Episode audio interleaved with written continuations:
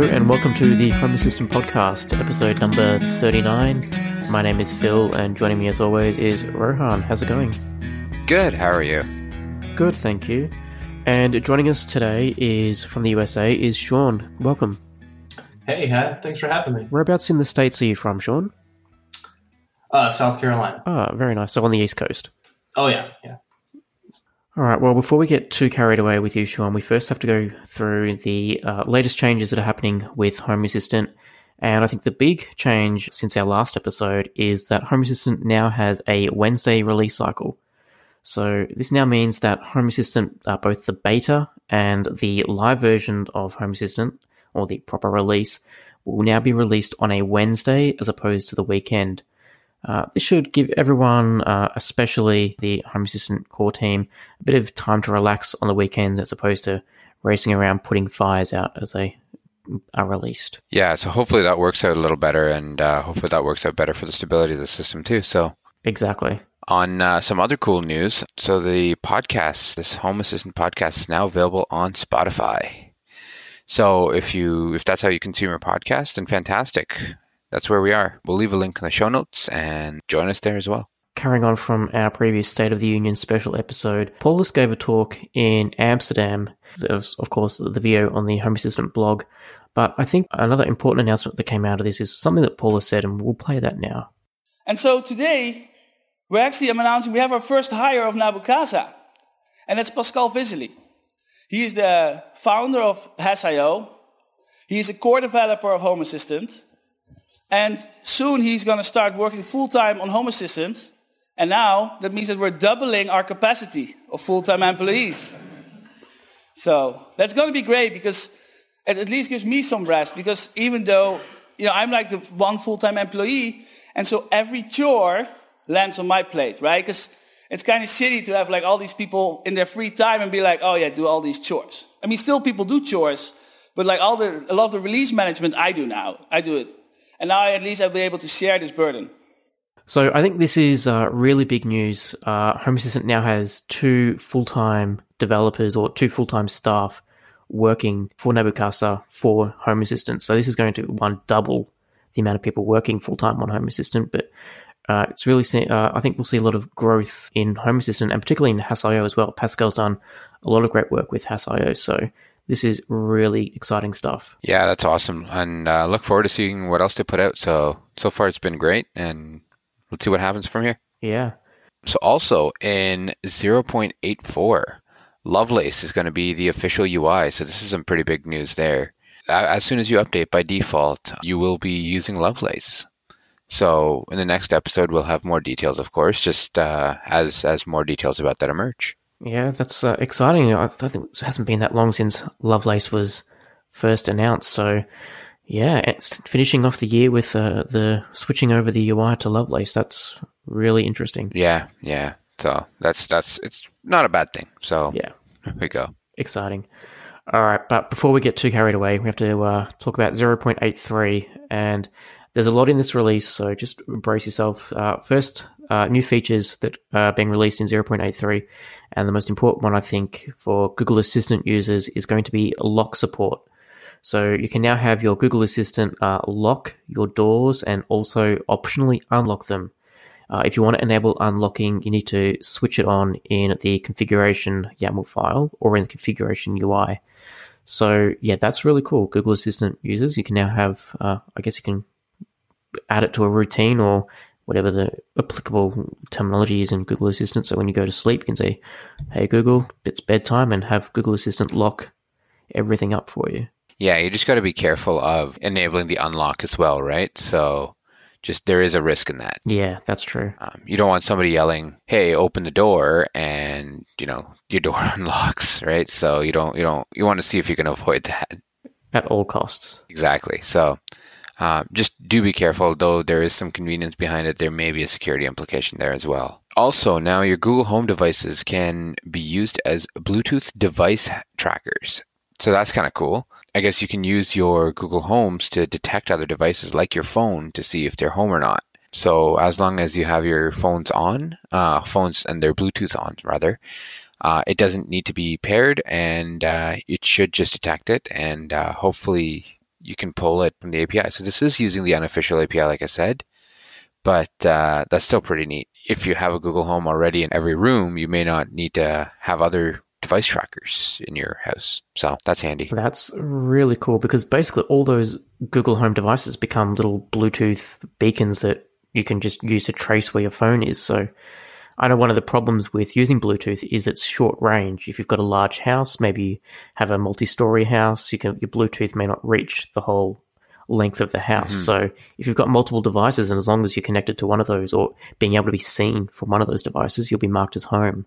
So that's awesome. Yeah, exactly. And, and a lot of people have multiple as well, right? So to do, you know, specific things Yeah. to say, hey, I'm in, and, and, and it'd be interesting to see how it detects uh, or how accurate the detections are. So, um, you know, if I have one in every room now, can I say room detect, or can I use this for room detection exactly. rather than for just a home or not? So, um, we'd love to hear back, uh, hear your feedback on that uh, if anybody's tried it out.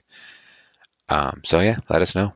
All right, and also uh, some more Google Home love, but and also some Amazon Echo love is now onboarding cards for Google Home and the Amazon Echo. So now you can see which devices are exposed to uh, the Amazon Echo and Google Home, and will also allow you to uh, toggle them on or off. So you can disable uh, the Amazon Echo integration if you need to from the UI. No YAML needed, so that's cool. Yeah, that's handy. So if you're using the Fibaro Home Center hubs, we've got another uh, Z-Wave hub added to the uh, this release. So if you're using the Fibaro, there you go. That's actually a, a pretty popular one as well. So good to see support for that. Yeah, I for, for some reason I thought this was in here already. So that's uh, it's it's interesting that it wasn't. And if you are a fan of Lovelace, and I'm sure a lot of you are, there's now a new shopping list Lovelace card which has been added. I'm excited to try this out actually. I use the Amazon Echo for my managing my shopping list, so hopefully one day there'll be an integration where if I tell my Amazon Echo to add something to the shopping list, and hopefully the Lovelace card can then have it added in the UI as well. That would be cool.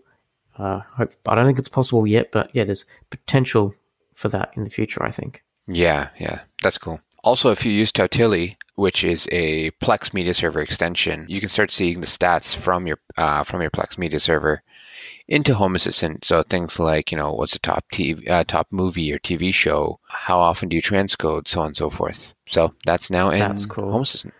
And TP-Link LTE routers are now supported. Uh, currently, only supports the ability to send an SMS uh, from the router, uh, which I thought was all right. Cool. This is another you know device tracker platform, but uh, no, uh, not yet. But the ability for a router to send you an SMS that's actually really cool. Yeah, that's that's interesting. Yeah, I uh, I had my ISP decided to do some uh, maintenance, which I wasn't told about, and it wasn't until my uh, uptime robot uh, reported that Home Assistant was actually offline that I knew my whole network was down, and it wasn't my problem. So the ability for a router to send an SMS that's pretty handy. Yeah, that is actually very handy. I wonder if you can customize those SMS too. That'd be interesting. Yeah, Also, the Traccar device tracker support. So essentially, this comes in as a new GPS device tracker. You can now start tracking more devices. It's got a, it's got over fifteen hundred devices. It says so. That's interesting. yeah. There's a Hass.io add-on as well. Frank released a Hass.io add-on for that tracker component as well. I did a bit of uh, research into this because I thought 1500 GPS devices like this has to be pretty interesting. And there's a lot out there. There's uh, talk of also, uh, you know, the I think it's OBD port on your car that you can just plug into uh, Yeah, and get like yeah. Apparently, there's uh, a couple out there that can just plug into your car. And then they can report the GPS and your car status via this tracker protocol. very cool. Okay. Yeah, the, the limited research I did was wasn't filling me with confidence that any of them actually work or will be, uh, you know, work in Australia Yeah. at least. So, uh, and a lot of uh, uh, these fifteen hundred devices, a lot of them seem to be coming out of China. So, yeah, but if someone's using this component, I would love to hear about it. Feedback at hasspodcast.io and just be very interested to see what the use cases are for this as well. Yeah, and um, I'm looking at the I'm I'm look actually looking at their website right now, and it's you know, and when I'm looking at just supported devices, just a bunch of you know like KG 300 and like like like just a bunch of essentially model numbers, numbers, there. Yeah, exactly. Yeah. So it's it's it's hard to tell what what that actually is. So yeah, so if, if folks are using it, that's uh, that's interesting. Uh, the Norwegian public transportation sensor has been added. This was, I'm guessing it's a similar one. Uh, recently, we had the Sydney, uh, New South Wales transportation sensor. So another public transportation sensor has been added to Home Assistant. Well, I always appreciate those. So thank you for that contribution. There you go.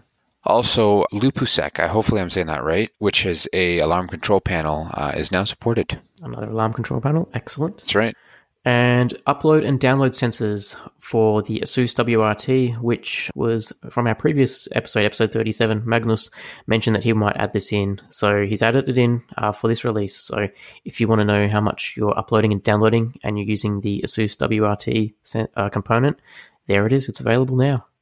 Yeah. Also, 17track.net, which seems to be a package tracking website. So uh, you can now start tracking packages, and based on that, you can say, you know, you can use you can use different automations and such to say, okay, you know, my package is here, blink the whatever green or blink a light green or something like that, right? Yeah. So uh, 17track.net is now supported. And for those that recently uh, were got a bit excited about the recent NASA Mars landing of the latest robot on Mars, there's a launch sensor to keep track of whenever there's a space launch around the around the planet. So this should complement the ISS sensor pretty well. Maybe you can track when the next ISS uh, food delivery is going to be and automate something around that. That's cool. Also, the W800 RF32 sensors. So sorry, that's a little bit of a mouthful. Um, so the W800 family of uh, RF receivers are essentially they work with X10. So if you have any X10 devices and want to bring that support in, and you have W800 family, now you're in luck.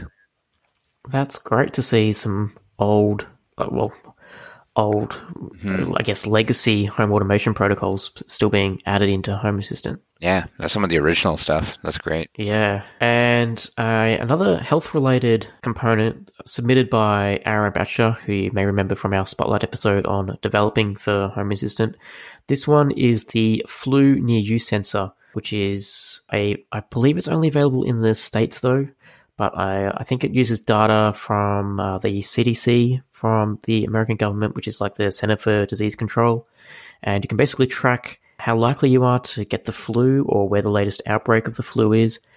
So, yeah, if you need to, if you want to have an excuse to stay home and work on Home Assistant, just add that to your Home Assistant config. There you go. That's right. That's right. Also, from a platform perspective, there's now the light switch platform added, which is great and is very timely for Christmas tree season. So yes, there you go. This will this will help with uh, voice assistants and such as well. So yeah, because a lot of uh, I think a lot of Z Wave uh, switches, you know, they're they're appliance switches, right? So they turn things on and off, but they don't have they're not treated as a, a light yeah. in Home Assistant, so you can't add them to like a light group uh, in Home Assistant. But this, yeah, this will basically allow you to just port it over into a, a light in Home Assistant and let it be added as a group. So yeah, a very timely addition for Christmas season. That's right. All right, and some breaking changes. There's actually a few breaking changes in the release, but we've just cherry picked a couple here that we thought uh, would be should be highlighted. Uh, the logbook has had some speed improvements done. They're trying to make it a little bit faster, which we always appreciate it. Uh, but as part of the updates, there are a few changes to the way uh, the include and exclude domains works in your configuration where you had uh, both exclude and include domains specified, uh, the excluded domains are ignored now. Uh, right. They weren't previously ignored, but they will be ignored now. So uh, that's just to make sure things a little bit more consistent uh, with other platforms as well. But if you are using uh, include and exclude in the logbook component, just there is a breaking change you'll need to be wary of. I don't think it will affect too many people, but yeah, just something that to, to highlight there. Interesting. Okay. Also, um, if you use the Xiaomi Aqara uh, platform, So all the events are now prefixed with Xiaomi Aqara. So uh, sorry, Xiaomi underscore Aqara.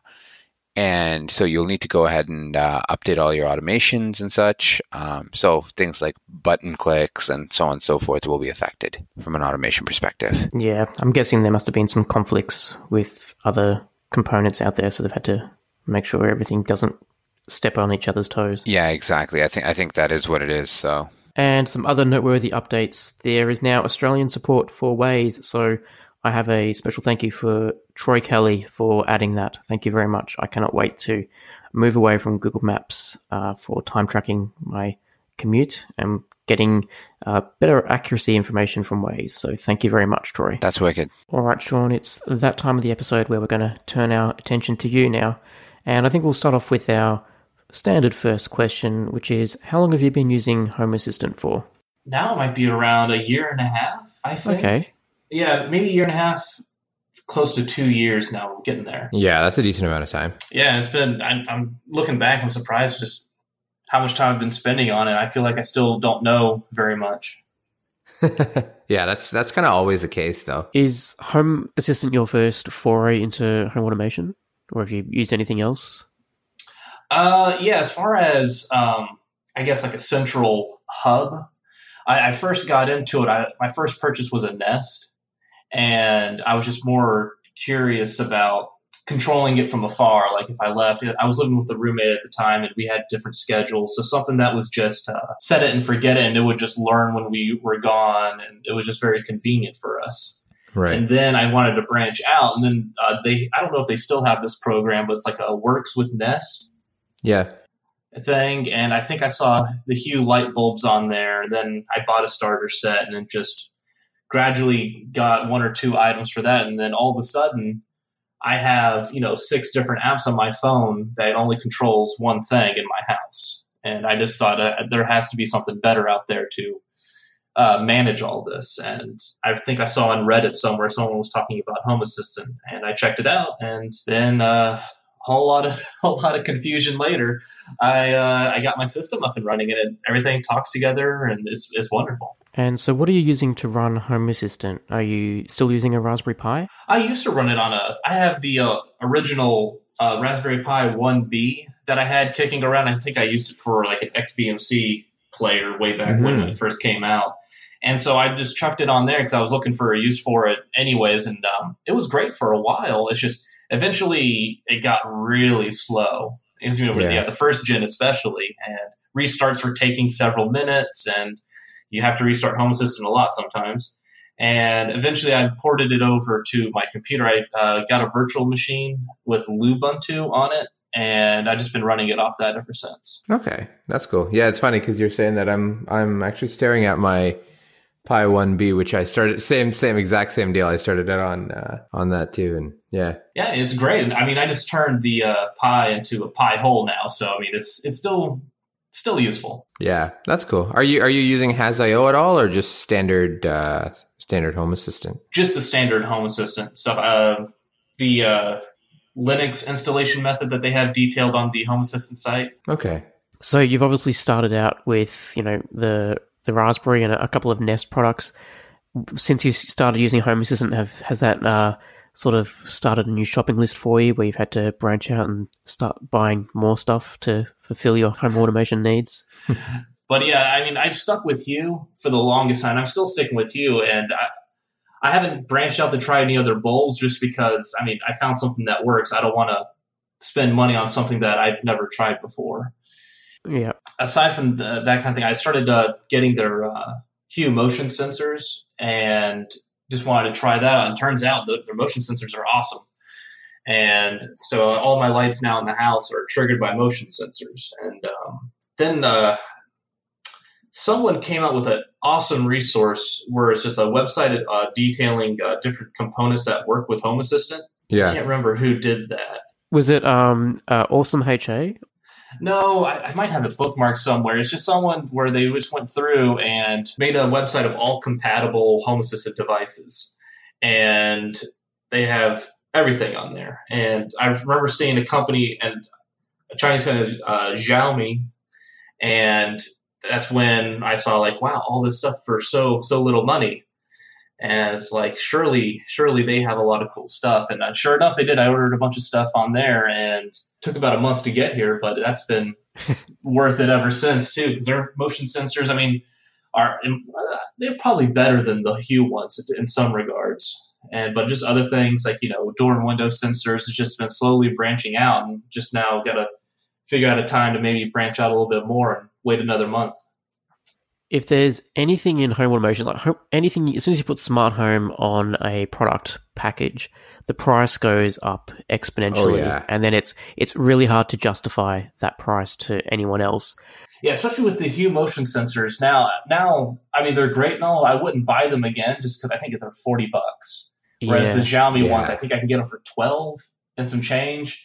So it's just like now, if I could do it all over again, I just would have started with uh, maybe the Hue bulbs still, but I just would have stuck with all Xiaomi, uh, everything else probably. Sure, sure. Can't say blame me for that one though, right? It's uh I'm I'm kind of in that same boat where I have all of my stuff and then now I'm like, ah, I should have done that, but yeah, it's it's and and and it's great. I mean, it's super cheap. It takes a month, so that's a problem. I'm I'm in the same boat. It takes about 6 weeks for me, right? So, Yeah, but its price points, you can't beat it. are you running anything else? Oh man, you're gonna make me open up my Home Assistant. Um, let's see. We got a couple Xiaomi stuff now. Smart TV, you know, a couple Chrome. I did get the Chromecast a while while back, way before all this started. Mhm. Let's see. Oh, we recently got a uh, a Neato robot vac. That's probably my wife's favorite thing. Oh yeah. couple smart plugs here and there. I mean, just kind of like your your basic stuff starting out. I mean, I, I when I first started, I was primarily focusing on like what what can the app itself handle, like the Hue app. What what can it do on its own? What can Nest do on its own? Before you know, I branched out into Home Assistant and realized like, oh wow, I can literally tie everything together and have it just work in one big one big automation, and didn't have to Mhm. rely on any other outside sources. Yeah. What, what what's interesting is I think out of most people most people that we talk to, it's uh you've somehow found a way to keep your the number of ecosystems in there kind of kind of compact, right? Between mostly between Hue and Xiaomi. That's that's uh that's interesting because it's it's a lot of people it's like, "Oh yeah, I have two of these, one of that thing and they all do the same thing." Right? Like and and and and, and I'm not any different. yeah. I think I'm running four Zigbee networks, yeah, I've just been sticking like what can do the same job, but what is the cheapest? Yeah, yeah. and that's the thing, right? You start off with something, and then you realize, oh, it maybe it would be better to if I start slowly migrating to over here, and then you start migrating to like that ecosystem, and then something else comes out, and then you're in with three ecosystems, and then another one, and it all adds up pretty quickly. Oh yeah, I, I, see people Reddit posts all the time about how they're all they're migrating now to Z Wave or or something along those lines. Like, man, that's like, do you guys have like infinite money?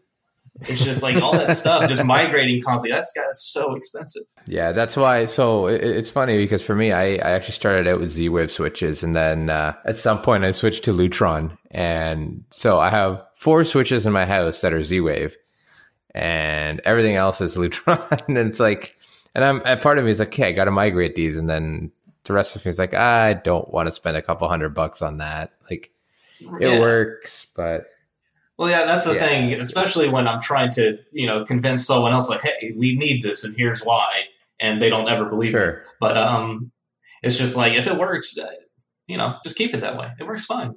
So, what are you using for presence detection in your house? The uh, Asus WRT uh, component, hmm and yeah, we just have it look for our phones whenever our phones appear on the network. You know, we're home. I don't. I didn't go any more in depth than that. I thought about using like GPS and and other things, but I was also thinking about battery life for our phones.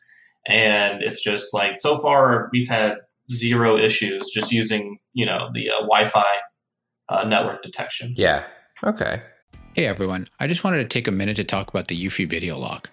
It's a smart lock that's really easy to set up with just a Phillips screwdriver and no extra drilling. It's got a keyless entry, so you don't need to worry about fumbling with the keys when your hands are full.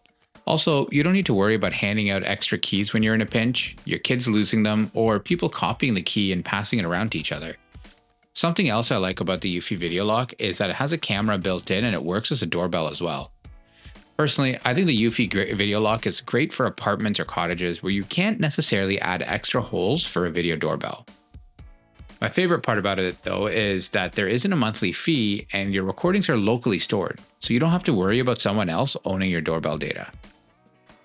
You can find it on Amazon, or if you want to know more, search Eufy Video Lock, that's E U F Y Video Lock, or visit eufyofficial.com slash videolock to see how you can gain complete control of your door. I had it like set up to where like, hey, if we go with it remembers our devices, I think for five minutes before it decides that we're really are gone in case one of us drops off the network for whatever reason. But it's like I don't think we've ever had a false positive or or anything like that yet. Yeah, the Wi-Fi presence detection is pretty solid. I think. Yeah, it's been great. No, no complaints there. I mean, I've thought about you know having some redundancies, but it's just like it's just never been needed. Yeah. So, like, when you say redundancies, you mean like what happens if my phone dies, kind of thing, or right? It's things like that. I mean, I thought about maybe tying in our motion sensors into the whole mix, but it's like until the phones really something bad has to happen to our phones before even that something like that happens. Sure, sure. So, my phone, my Pixel, decided that it would die this week and oh uh, no. Ugh. yeah and so i can i can attest that you should always have some form of backup. Uh, case in point tonight when i came home by myself because my phone obviously doesn't turn on anymore the house doesn't know that i'm home and sort of you know it'll start sending me facebook messages which i can't receive because my phone doesn't turn on. Uh, but i do have and i've mentioned on the podcast before that the tablet on the wall i can just go in and punch a code and disable the alarm panel in home assistant and that also triggers the house to activate um, that someone's home. So that was a lifesaver for me tonight. So I do, yeah. If you do like, I know you might think, oh, something catastrophic will have to happen to my phone, but all it takes is for someone to drop their phone in the pool or get it crushed under their car in in the door or something, and then you can't get your home assistant to recognize your home. It can be a very frustrating experience.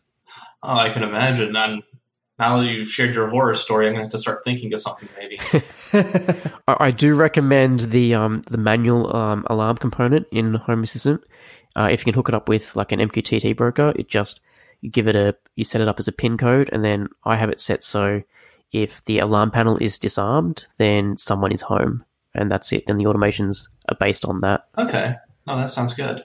That seemed to be the the easiest and yeah, simple override I could imagine. Otherwise, I guess if you wanted to get really fancy, and this is what I, I thought about maybe using some Xiaomi door window sensors for, you could maybe put them in, on certain drawers in your kitchen and then maybe have like a, a combination. So when you open the top drawer and the bottom drawer and then the middle drawer all in the same sequence, it like tells Home Assistant that it's you. Maybe that would be a, a cool way to disarm an alarm.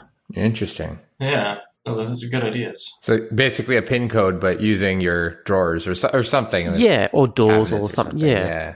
There are yeah so many interesting use cases for those door window sensors. I haven't got too many to think of. Yeah. No, those are good ideas. That's actually I, it, it's funny because I mean Phil Phil and I talk almost every day, and I've I've never actually thought of this. I, I, do you do you do this, Phil? I didn't think you did, but that's that's actually really cool. No, no, this was just something I I, I thought of because I I purchased a whole bunch extra um, of these door window sensors because you know they're cheap, and I thought oh, I'll definitely have a use case for them. And now they're sitting on my desk, and I'm thinking, what am I going to do with you? And then I was like, ah, oh.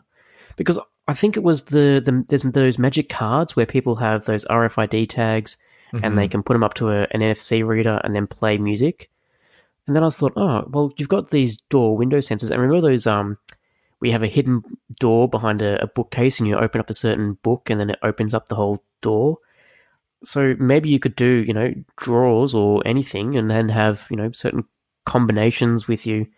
If you can open, like, obviously you'd need to be able to track the state and the ordering that everything happened, but yeah, it would be pretty funky. Like, imagine a, a party, everyone's over at your house and you're just like, hey guys, watch this. When I do it this way, this happens. I mean, maybe that's a way to sell home automation to other people. yeah, that's true. make make it entertaining. Exactly. that's cool. So so Sean, how many people are uh, in your smart home like that that utilize this entire system? Uh, just my wife and I and a cat. Okay. That, that's actually interesting. How do you how do you deal with the cat? uh, I've learned to live with it. it's just um, Actually, the Xiaomi sensors are really good about not triggering with the the CAD, unless the CAD is like really up, up in its uh, sensor, like really right up Yep. against it. But I mean, the the Hue the Hue picks up everything, which is uh. So I've had I have two of the Hue motion and then two of the Xiaomi motion sensors, and I've had to choose which rooms would be best for each one, just depending on the cat. Okay. Ah. Yeah, so the the hue goes into like the smaller areas, like the bathroom or or the bedroom, whereas the um, the Xiaomi goes into like just high traffic areas because it just won't trigger as often. Does the Hue motion sensor allow you to adjust the sensitivity of how much motion it needs to trigger? Yeah, I know it did in the app itself, the Hue the Hue app. Um, Yep. I don't know. I I never really bothered once I got it into Home Assistant. I never really bothered tweaking anything else in the app, so that's not a bad idea. I'm assuming it'll work. But yeah, I, I had to use a custom component just to get the motion sensors to work from the Hue stuff. And um, hmm but no, I, I never even thought about going back into the app. That's not a bad idea. Because I know I have a, a whole bunch of uh, Z-Wave multi-sensors, and inside them there's a uh, a physical dial that you can adjust the sensitivity on for things. I'm guessing, you know, for, for pets, so that you don't want Yeah. A dog or something running around your house and triggering all your motion sensors at once. Right? No, no, I'll have to double check then because that's not a bad bad idea. Yeah, and, and I I think there's there's got to be quite a bit of testing though, right? Like you don't want to make it so I don't want to call it insensitive, but but but you you you don't want to turn down the sensitivity so much to the point where you know if if you're walking around or or something and and you you want to make sure that it actually captures you guys, right? Like Right? Yeah, I don't want to make it to the point where it's almost useless. yeah, so so a little bit a little bit of tweaking, I guess. You could go full ghetto, and I've seen this posted. Maybe it was on Reddit or in the the Home Assistant forums, where you can actually put a bit of duct tape on the bottom of the sensor so that it doesn't pick up any motion from the floor, and only like human height, if that makes sense. Yeah. Yeah, that's that's pretty ghetto. and, and, I apologize to people that do that. It, it's it's there- there's there's for me at least there's no way my my partner would let me uh, uh, do do that and keep that invisible sight of anything. she'll be like, "That's ugly. Take that down right now." I mean, it's a clever, it's a clever idea to, for fix. But I mean, I guess it really just also depends where your motion sensors are located. For instance, not all of mine are located like up in the corner of the ceiling or anything like that. Some of them are Mhm. just located around to where you know the best possible view of where we're more most likely going to be uh, in the room. So it's just I like the idea, but it would still, 'cause, you know, the cat the cat likes to hop up on high things. Yeah, right. Still, still no way to fix that yet. Yeah, that's true. Because yeah, like jump up on a couch or something too. Yeah. Right? Like yeah. So, do you have a favorite automation, and what would it be? My favorite automation, as of right now, probably is when uh, we both go to sleep. I I have Tasker on my phone, and I've been using Tasker for years. I think that's what really got me into automation was just Mhm. messing around with different things. And I set it up to where it does a HTTP post or something like that, to where whenever we plug in the chargers for our phones after a certain time, uh, all the lights in the house goes off. You know, the volume on all the Google Homes go down, that kind of thing. And that's probably the one that I liked the most because it was a huge pain to set up, and I felt really accomplished after doing it. but that's probably my favorite. The other one that comes in a close second is probably uh, whenever we watch something on Plex, the lights dim and pause, the lights kind of you know brighten up to fifty percent, that kind of thing, like a movie theater experience. Yeah. Yeah, that's cool. Yeah, it's so simple, but it's just like it's it, it's the most fun. Do you, are you using the native Plex um, component in Home Assistant for that? Yeah, yeah. Um, been using that. I didn't know if there was a different alternative, but it's been mostly solid. There's every once in a while the timing on it gets off. Like for instance, if I whenever we pause or play the movie, it'll take like 30 seconds to a minute just for the lights to turn off. Yeah. Yeah, because I, I, I have the same uh, setup, and I believe there is you can either use uh, the webhooks in Plex now, so that uh, when the server detects that you started playing, it will push that information to Home Assistant. Oh, okay. Yeah, because what the native Plex integration does in Home Assistant it actually polls, uh, I think it. every thirty seconds or whatever, Yeah. to see you know what are you doing now, what are you doing now, what are you doing now. So there's always going to be that little bit of delay. But if you do want it more closer to instant, so as soon as you hit the play button, the lights go down, you can look into using webhooks from the Plex media server. Otherwise, you might also be able to use Tautulli, which is another system you can run to monitor the status of your Plex server and have that tell Home Assistant to dim the lights. Oh, okay. I seem to remember some. I haven't looked at my configuration for a long time, ever since I got it working, which was years ago now. It's just I think there was also something about a scan interval where you could change it to like one second, and it's supposed to pull every second, but I don't know how well that works either. Yeah, you gotta watch out for that with with that though. Yeah, especially again, especially if you're. I guess now you've moved off your Raspberry Pi, but but if you were to, that would be yeah. You're you're gonna eat up a lot of CPU cycles doing that. Not not a lot of CPU cycles. It's just it has to it has to do it right and right. you're putting load on your plex server you're putting load on your home assistant and uh, the, the the nice thing is i do I, I like the webhooks method like webhooks are i don't know in, in my opinion it's definitely like very modern right i think i think it's a good way of saying it in terms of yeah uh, why don't you have Plex tell you when it's playing rather than the other way, rather than you mm. constantly asking, right? Yeah, I'll have to check that out because I mean, a, a, restart takes care of it, but I don't want to have to restart every other day just to get Plex to work correctly. Sure. Yeah, that's that's it, right? I was browsing around your uh, Git repo the other day, and I noticed your vacuum cleaner is called Rosie. That am I reading that correctly? Yes, that's that's true. That's amazing. Yeah, is that a, is that a is that a homage to the Jetsons? Yeah, I mean, I'm sure I'm not yes. the first person to think of that. It's just I remember the Jetsons, and it's like, oh, they had Rosie. I mean, we'll have, we'll call her Rosie.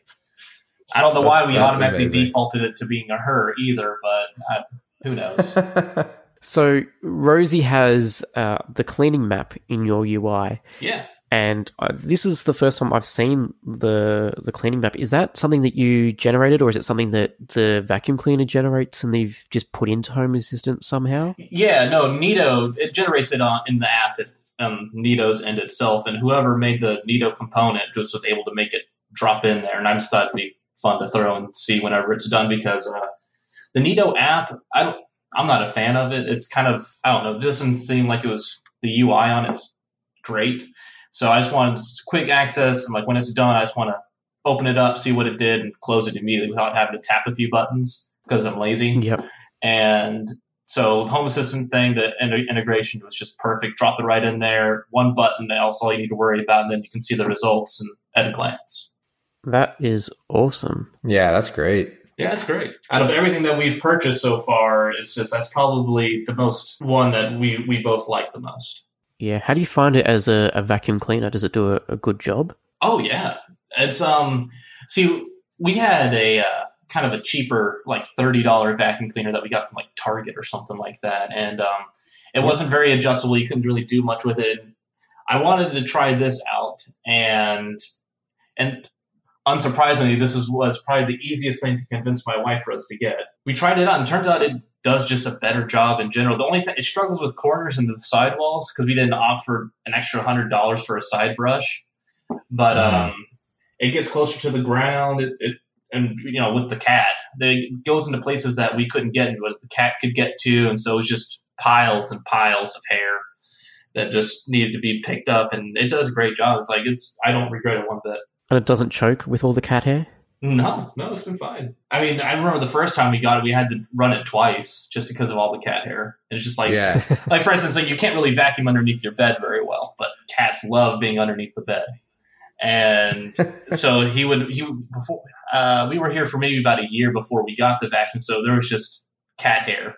I'll just, I'm sure, a, a, small little layer of it underneath our bed, and the vacuum cleaner, it's no problem. I recommend it. That'll be uh, a future purchase when I can justify it. Yeah, I, I will say doing uh, getting a robot vacuum is definitely uh, handy, and, and, like you said, it's it's when you get on places that you normally can't reach or can't you know can't fit your vacuum cleaner under like under the couch or under your bed and stuff without physically moving it, right?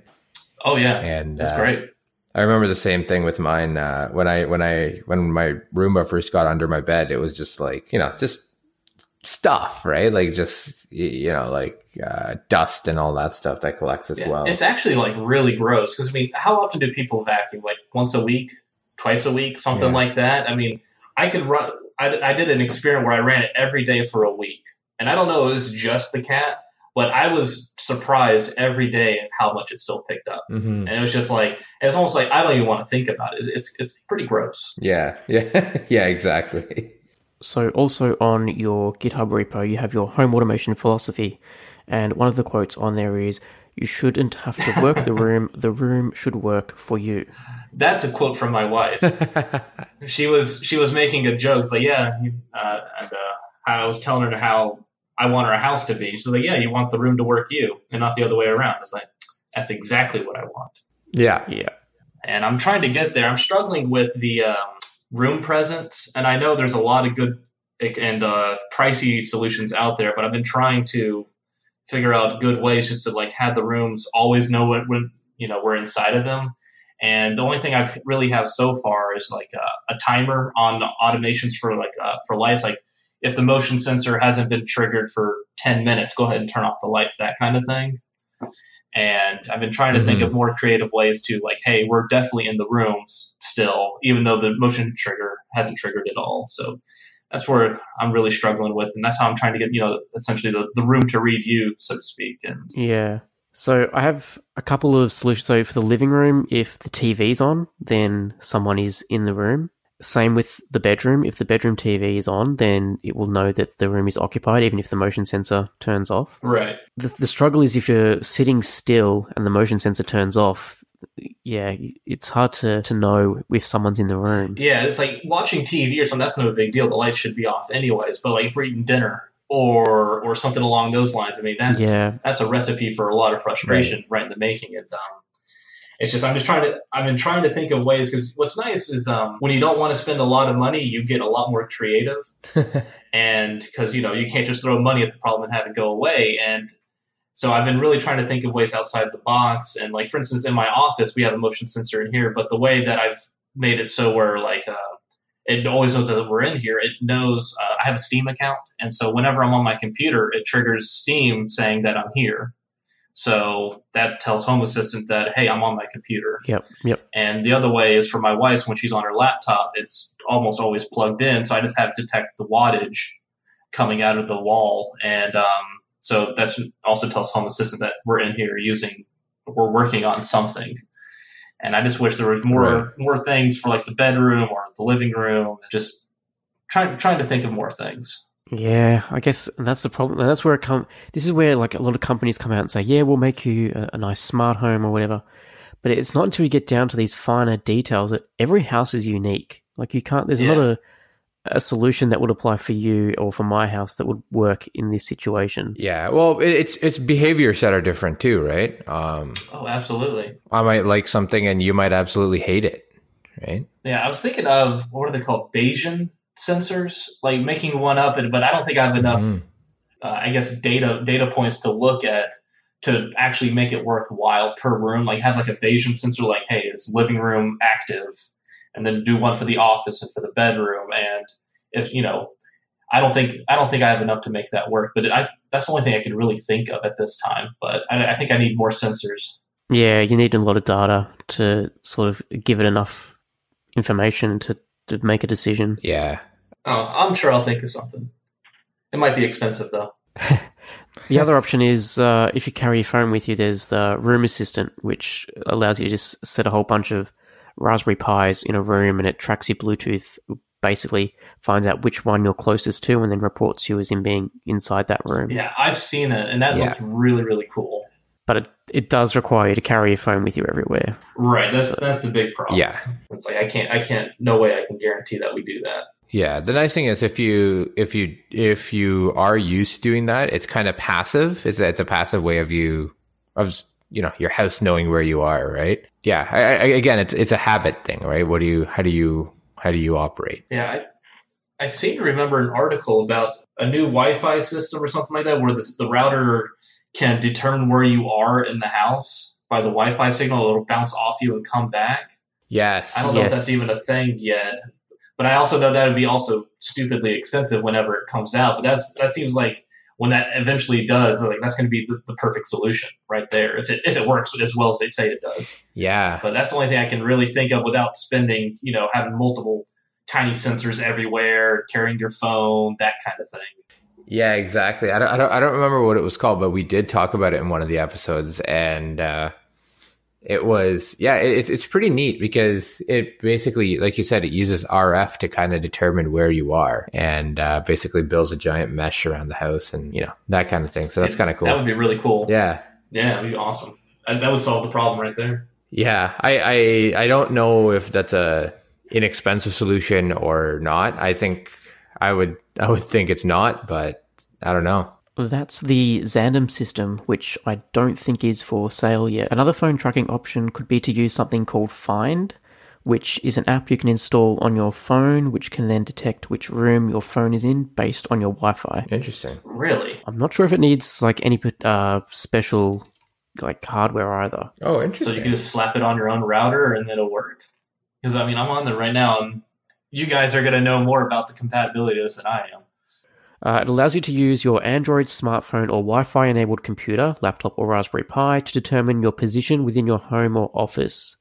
You can easily use this system in place of motion sensors, as its resolution will allow your phone to distinguish whether you are in the living room, the kitchen, or the bedroom. And the position information can then be used in a variety of ways, including home automation, wayfinding, or tracking. Yeah, interesting. This so this looks like a framework more than anything else, right? So how does it work? So it uses uh, already available Wi-Fi information to classify. So normally, again, in uh, in other environments like uh, retail stores and things like that, you would triangulate, right? So you need multiple, yeah, multiple yep. points of data, um, whether it's Wi-Fi or whatever. You, even with wireless, you typically the you know standard is again triangulate, right? You need at least three three uh, wireless access points to be able to see you and stuff. And and I mean, if you have that at home, great, but a lot of people don't. So I don't know how I don't know how accurate this would be. So the difference between uh, so what you're describing is the the owner of the Wi-Fi determining you know the users where they are in the store. Yeah. So you would need the three signals, but uh, this application, so this app that you would install on your phone, uh, is the other way around. It's you finding out based on the uh, access point whereabouts you are. So you, it knows that uh, in a certain room it will have this sort of strength, and it can basically build a fingerprint. So it knows, all right, uh, this strength, and it's this way uh, in this direction. It, I sort of get this number, sort of okay. thing and then it reports it to itself, and then you have that data, so then you can report it back to Home Assistant to say, "This is where I am in the house." Right, right. Whereas in your description with the sh- store that wants to know where its customers are, they don't have access to an app on that phone to get the unique information of where it is exactly. That's interesting. Yeah. Okay. So right, that makes sense then. If it's if it's on your phone pushing data the other way, because yeah, yeah, I, I think it still wouldn't be a hundred percent like this room versus that room. Dep- depends on how your house would be set up. It, yeah, that's very true. So, but that's neat though. It's good to know. Yeah, someone way smarter than me is gonna have to figure this out. yeah, that's very cool. Oh. Problem will be solved in probably another couple of years. Yeah. Yeah, there's lots of people working on it. I think I don't know, there's Xandem and a whole bunch of other people. Your other option is you just put a whole uh, bunch of cameras in your house, and then you do face detection. If the camera can recognize your face in the image, then it knows you're in that room. I don't think I could put a camera in every single room. Yeah, for for me, it's it's like a that's like a it's almost intrusive, right? Yeah, Yeah. it feels weird. I mean, I know it'd be like on my own system, and it probably I would go for the local route because I've learned local is best and Yeah. it's just it just feels like I'm still being watched, even though I'm watching myself. It's still kind of weird feeling. Yeah. Yep. Yeah, and I I also know my problem is because I don't have this technical background. I just see something that's like, well, why doesn't it work like this? I had I have that question all the time. Well, why can't it just do this or something without really thinking of the technical ramifications of getting something as simple as you know detecting a person is. And I think Sure. also a lot of people who come into home automation they because what we want to do is seemingly uh, it's as simple as turning on a light which for everyone that's easy you know everyone understands the concept of turning on a switch but they don't realize the complexity and how much work is required just to actually do it in a smart way and i and i i run into that problem so much it's like well why can't it just work like you know be easy like that was easy and because it's just simply we're just ignorant and simply just don't understand just how much how much work it really really is. I think that's uh, that's mostly what we had for you. Did you have any uh, anything kind of to end with or anything or? Well, I'll say if I can learn how to do Home Assistant, you can too. Yeah, no, I, I agree. because I do not have a technical background at all, and it's just it was it was quite the difficult learning experience starting off because my, my background's in graphic design. I don't have any kind of real technical background, and it's just like it, it was it was daunting at first, but there are a lot of great resources, and also now the uh, Home Assistant Awesome hmm wiki that someone made. It's like I wish that was around two years ago because that that is a wonderful resource, and it's just like if you're on the fence about starting out with it, I recommend getting into it now because it's just only going to get easier from here. Yeah. So you have your background in graphic design. Did you find YAML and all that a steep learning curve to start coding your automations Uh, in? looking at it as a first timer, it was daunting. But the more you got into it, you realize there's like there's a logic to it, and you know, like a like a hierarchy to everything. Is like I, it took me a couple hours, but then once I understood just how it's set up, it it, it, it also just clicked. Yeah. Yeah. And it's it's not so bad. I mean, I prefer to work. I know people, a lot of people would go to uh, Node Red and stuff because it's a very also a very visual way of going by your automations. But at this point, it's just I'm I'm comfortable with YAML enough to where it's just like I, I don't need the Node Red. But I mean, for first timers and new beginners, I, I I would probably recommend the visual visual route. Even though I've never used Node Red, so I don't know how confusing it is. Hmm but it's just now it's it's not it's not too bad. And i i, I see the pattern. The, the things that i struggle with now is not realizing that there's a particular function that um, can do something. And i had to you know i read the forums or the uh, some reddit posts where it's just like oh i had no idea that was even possible like for instance i know one of my automations has a, the delay function in it which i didn't know existed for over a year until someone mentioned it and it's awesome i love using the delay function but it's just unless Yeah. you know it's not there to begin with it's just like i could see someone really struggling with trying to find a particular way to do something without their you know their search capabilities on the website may not be great and or they're not really good at using google but aside from that it's just YAML's not not bad Yeah, and it's getting a lot easier with Hass.io as well, right? It's uh, at least it's it's it's a platform to start with, right? And then uh, yeah, Yeah, no, I've I've been wanting to try Hass.io. It's just, and um, is does it? Re- and this requires a Raspberry Pi to do, right? So there's a couple of options. So the the default way to run Hass.io is with uh, it's like an image good to go on a Raspberry Pi.